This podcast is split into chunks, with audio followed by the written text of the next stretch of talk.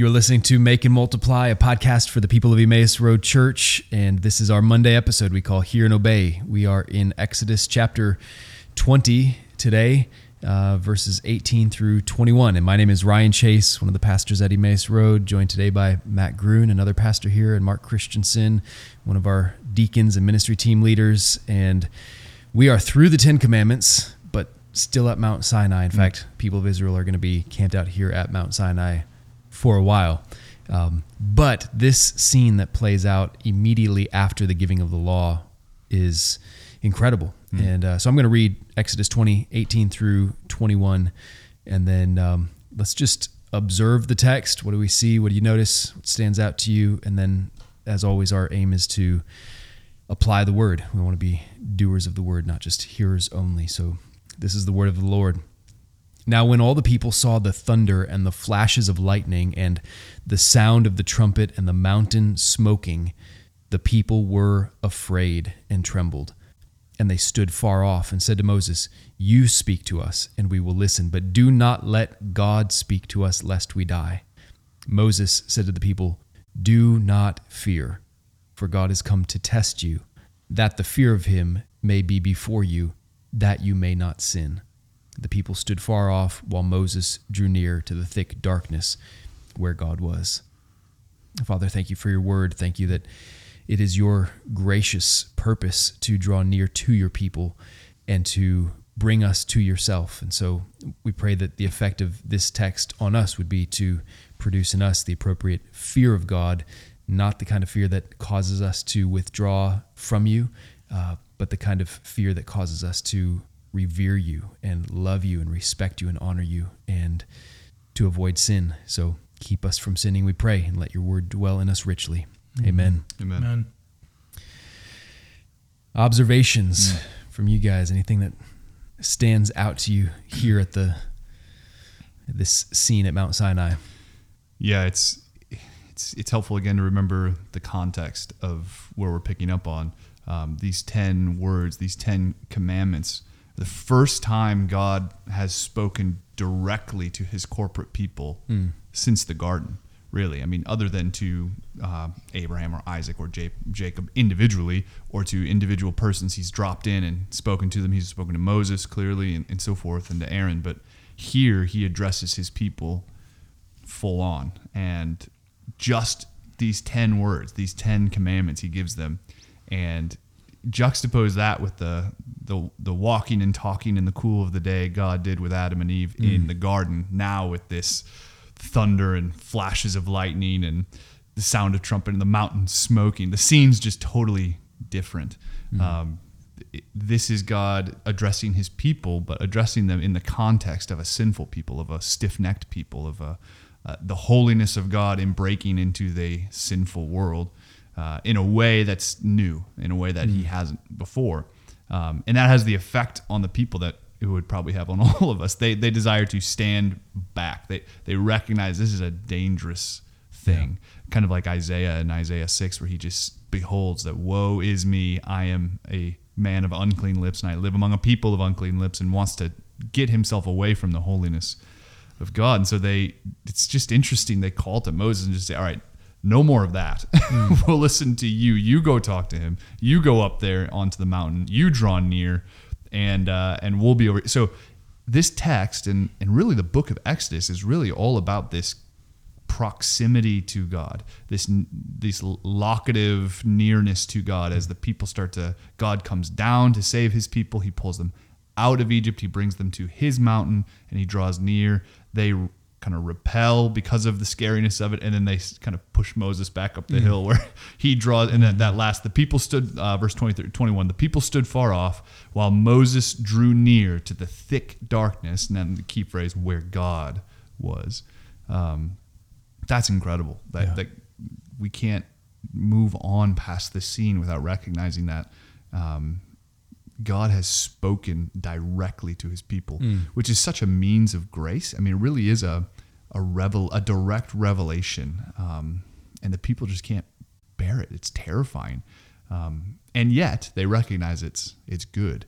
Uh, they want to hear from God, but not like that. it's telling because the the next verse, verse twenty two, and the Lord said, to Moses, Thus you shall say to the people. So we get back into kind of more of the normal. I'm going to speak to this guy. He's going to be my mediator, mediator, yeah. and and so forth. But it's just it's just been it's been telling how this these movements of location and nearness has um, progressed through the book of Exodus, and then here it just kind of hits this middle point where it's so near that the people can't take it, and we have a, and yet the rest of the book of Exodus, as we'll see, God is going to make a way for him to be even near. Yeah. Um, to dwell is, in their midst. Exactly, which is telling. Yeah. Yeah. Yeah. I, I think the scene here, it, it's one of those passages I'm awful, often mindful when we're reading scripture how easy it is to just read it in a couple seconds hmm. and not really envision the text, mm-hmm. enter the text, think about what would it be like if you were to you know, put yourself in their shoes and try to imagine if, if you experience that. Um, you, you know, if you've ever heard a thunderclap so loud and so right on top of you that yeah. there is an involuntary reaction of fear. Like, uh, I thought I was going to die. Right. or a jet comes screaming over your head at y- yeah. Mach whatever right above you when you weren't expecting it, like yeah. at the air show the other That's day. right. Yeah. Sights and sounds that yeah. are so awesome, terrifying, um, th- that you just suddenly are very aware of your own smallness, your own vulnerability. Um, you know, so whether it's a, a, tornado or a hurricane or you know th- there are sights and sounds that would just invoke this involuntary fear and so i, I think um, that that observation um, it, what they saw and heard mm. caused them such fear and and trembling um, that's relatable you know as as finite human beings face to face with with something so awesome. Just trying to picture that scene thunder and lightning and smoke and yeah and we've spent the last you know 10 weeks before this past sunday in the 10 commandments. But if you go all the way back to chapter 19 god had told moses to tell the people to consecrate themselves and they were to set limits around the mountain. And really the conclusion of that is they were to be ready for god was going to come down mm. and communicate to his people and so now we have god doing that very thing and even though they knew that that's what god was doing mm-hmm it was such an awesome sight, such an awesome fear that they were afraid. And I think Greg brought up in his introduction just the the memory of fishing with his boys, mm. and you know he knows the awesome thing that is coming, and his boys are afraid. Mm. Um, so I just felt I felt a little more tangible. Yeah. Um, yeah. I think that, like you said, Ryan, that fear is very understandable, not just in its like physical awesomeness, but I do think, given the context, that there's a moral fear taking place. Mm. Um, that that word and they were afraid is is the same word used in the in the garden where it's when Adam and Eve hid themselves because they were afraid of God. Where, where uh, Adam says, "I hid myself because I was afraid of you." Um, there's a moral category of like there's a, a not just a majestic, powerful being, but a perfectly holy being mm-hmm. um, that has its due effect on sinful people. I mean, the people have been in some ways presumptuous of this for chapters now. Like in the wilderness, they would just grumble at Moses and say, "You go figure this out and get us some food." Mm.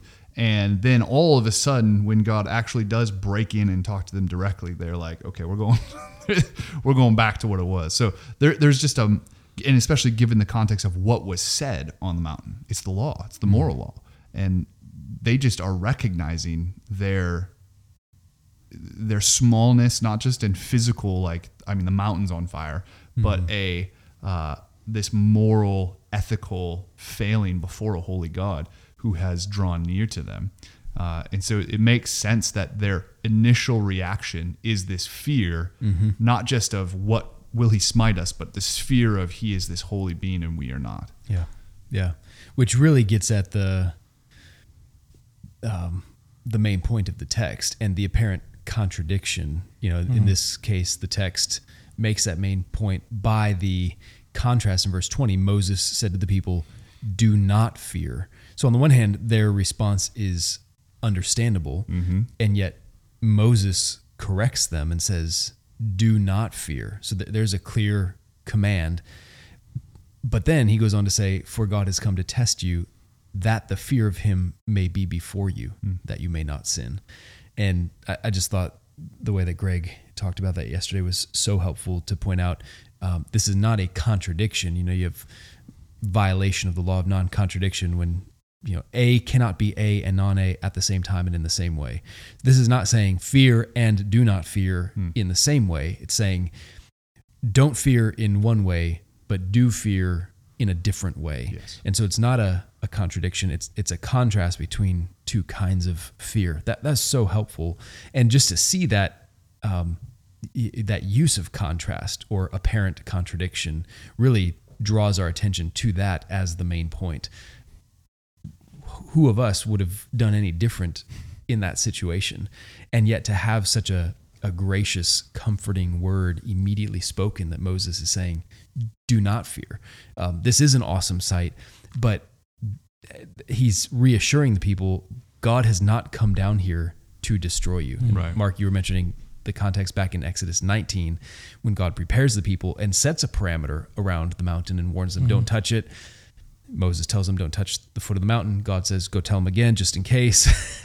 and so, all that, like, God has clearly set safe boundaries mm. so that they won't die. And then the context in Exodus 20, you know, God begins, I am the Lord your God who brought, brought you out of the land of Egypt, out of the house of slavery. So he saved them, he delivered them, not just to kill them. You know, that, that was what they falsely accused God of in all their grumbling. You hmm. brought us out here in the wilderness just to destroy us. No, that's not at all God's purpose. He, he desires a relationship with them. He brought them out to make them his people, to be their God. So to have that assurance of like, yes, this is who God is, and he is awesome in his holiness and his goodness and his power, but he is not intent on destroying you. He loves you. That Yeah. changes everything. Yeah, absolutely. And he brings them out in the wilderness not so that they might be among, you know, just bait for wolves or um, feast for other critters, but the fact that he would protect them by giving them the law, um, giving them those parameters. I was recently just listening to a, a certain author and theologian talking about this study where they have at schools, they've done at schools where if there's a big fence, you know, around the playground area, kids are free to go out and adventure and wander and kind of see all the, the nooks and crannies of that playground. But when there's not a fence, you'll see the kids more grouped together and huddled together. Hmm. So just the fact that when there are parameters and commands mm-hmm. given that set limits, we're able to walk in freedom. Mm-hmm. Whereas if that's not given, yeah, we do have. I think our impulse is right to fear. Yeah, and th th those boundaries are, like you say, are good, are actually for our good. Right. But they also, for the boundaries to exist, is acknowledges that there's a there is a danger on the other side. There is a a a proper danger that, like for instance, um, you know, same thing with our kids. Like if we were to go into a, a some um, somebody's backyard and it's completely fenced in, tear around. You know, do whatever you want. Go well, do whatever. you want. go run around, have fun. And we're and we're not going to be as probably attentive as we would be if we walk in there and it's just wide open. There's busy streets on either side. We would keep them near. Mm-hmm. So the reason why the boundary is there acknowledges that there is real danger mm-hmm. in, in engaged in this. And this is where I thought Greg was helpful, where he was like, fear the proper fear God. Now notice in the text the purpose is why should you fear God that you may not sin. That's the express purpose of why you mm. want to have the fear of the Lord before you is because that those 10 words he just gave, these 10 commandments are gracious revelation from God that is the boundary by which he's drawing that line. Mm. And because the op- to, to break these on the other side is danger. There is real danger mm-hmm. from this holy God. Sin is at the door. That's right. Mm-hmm. Mm-hmm. Yeah, and, and that contrast between um, in improper fear is a fear that causes us to withdraw from God, to to assume that He's out to get us. He's gonna. Um, he, he just wants to destroy us, or he's going to nail us on some technicality. Like that mistrust of God has in it an element of fear, but it's you know fear that has to do with punishment. Whereas God's purpose is to draw near to His people and bring them to Himself, so that they can be in covenant relationship with Him, trust Him, walk in His ways, and and then that relationship is to be marked by proper reverence and awe and and respect. I, I think that idea, what is the fear of the Lord, and um, how we understand that, this is it's just so important to to think about. Um, yeah, curious how you guys have thought about that over the years, how that has grown for you. I, I know um, th- there was a moment in my life, grew up as a kid out in New Jersey, um, going down the shore. I remember my dad um, early on just instructing me the ocean is so much fun and it is extremely dangerous. And if you respect the ocean, you can have a lot of fun, but you have to respect it. You have to respect the power of the water, the currents, the waves, the riptides. And, and if you respect it, you will enjoy the shore. Um, and, and that was helpful for me even as a kid to begin to have a, a category for like fear of God where I, I love the ocean. Um, and I respect the ocean. And and to have that like fear of God is not contradictory to love for God. It actually increases my my love for God. It's part of my love for Him. Um, having that kind of reverence and awe and respect that is appropriate because I love Him. Yeah. And I want to relate to Him.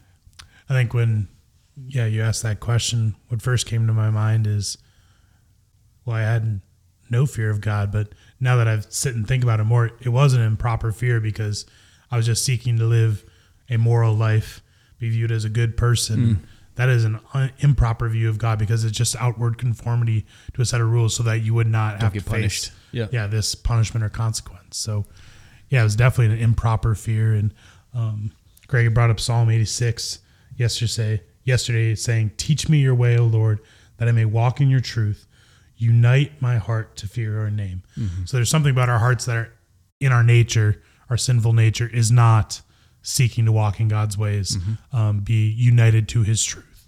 Um, but when we fear the Lord properly um, through Christ by the Spirit, we are actually able to fear mm-hmm. and walk in his ways.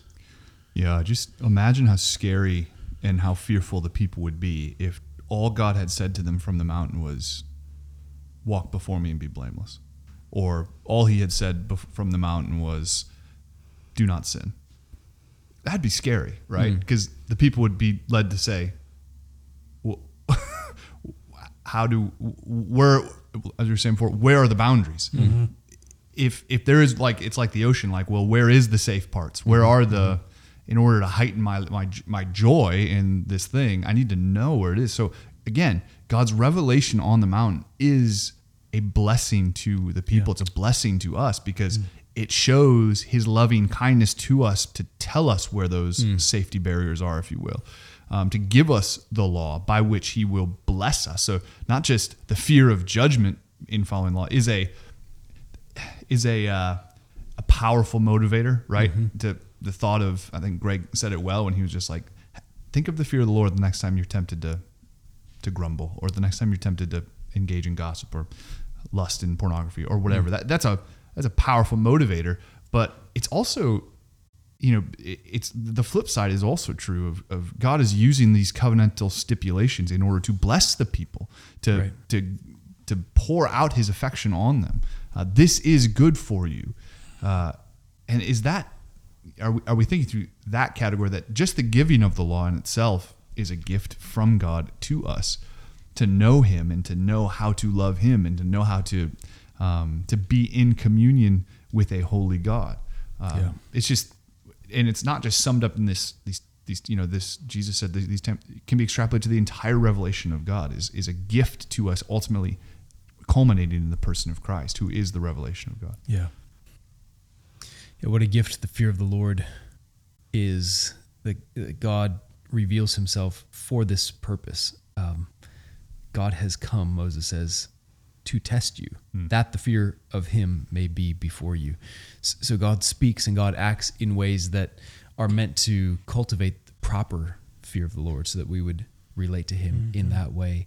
And and the fear of the Lord is a remedy to so many Yeah.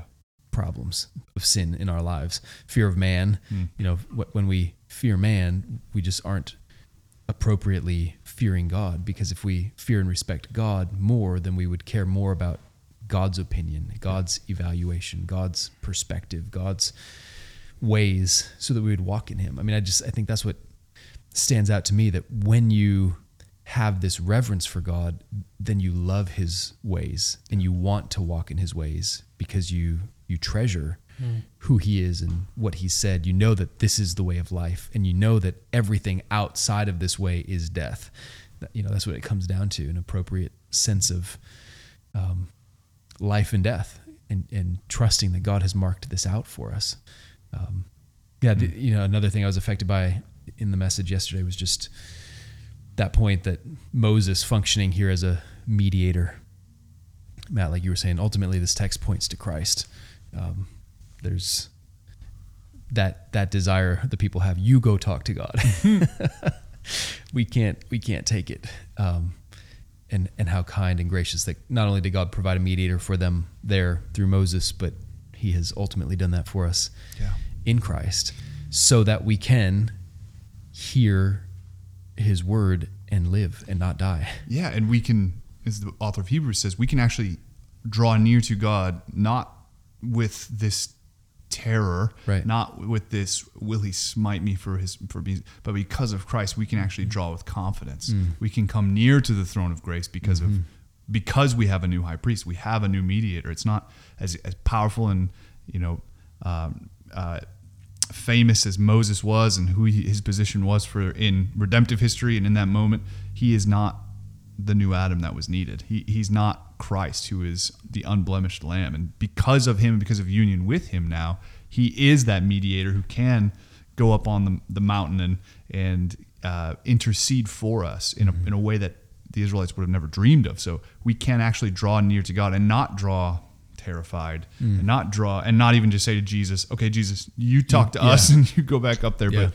through Christ now and through him alone, we actually have access to yeah. the Father and can draw near with confidence. And and the author of Hebrews calls that the throne of grace. Right. We can approach with confidence the throne of grace mm. uh, to find mercy and to receive grace to help us in our time of need. And so the fact that in Christ as our mediator, God's throne is not a throne of judgment, but a throne of grace for us is an incredible joy and privilege and, and mm. blessing to experience. Mm-hmm. Yes.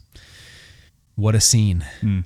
I, one of the things that j- just in closing here, um, as, as incredible as this is, it's easy to think, wow, what would that have been like to experience that, to see that? And I think sometimes we don't know what we're asking for. asking for. Yeah. um, know, just look at how, how they reacted and yeah. you, you, have a, a sense. Um, but the fact that what they were most importantly, mo- most fundamentally given was words. Hmm. Revelation of God and his ways in words, and that we have those exact same words preserved for us. So that subsequent generations, even just one, two, three generations later, they, they weren't there at the mountain to see that with their own eyes, but they still had that word passed on. And so mm. we have that very same word. Right. Um, just that, that puts us in that stream. That word was kept in the Ark of the Covenant, right. right? Which was the representation of God's actual presence among the people. Mm-hmm. So that revelation, that law is given to the people and is meant to convey where his word goes, he goes, where his right. name goes, his his presence goes. And then you fast forward to Christ who is the word. Now we have we're united to him. So in fact, we we have been brought near in, in just the deepest way mm. possible. And, and we have that word. We have yeah. that written yeah. word that we can. It's amazing. Uh, hear preached. We can we can study. We can read. It's yeah. just incredible. Yeah. And most importantly, trust and obey. Mm-hmm. That's by properly responding to His word, we experience His presence. Mm. Awesome. Thank you, guys.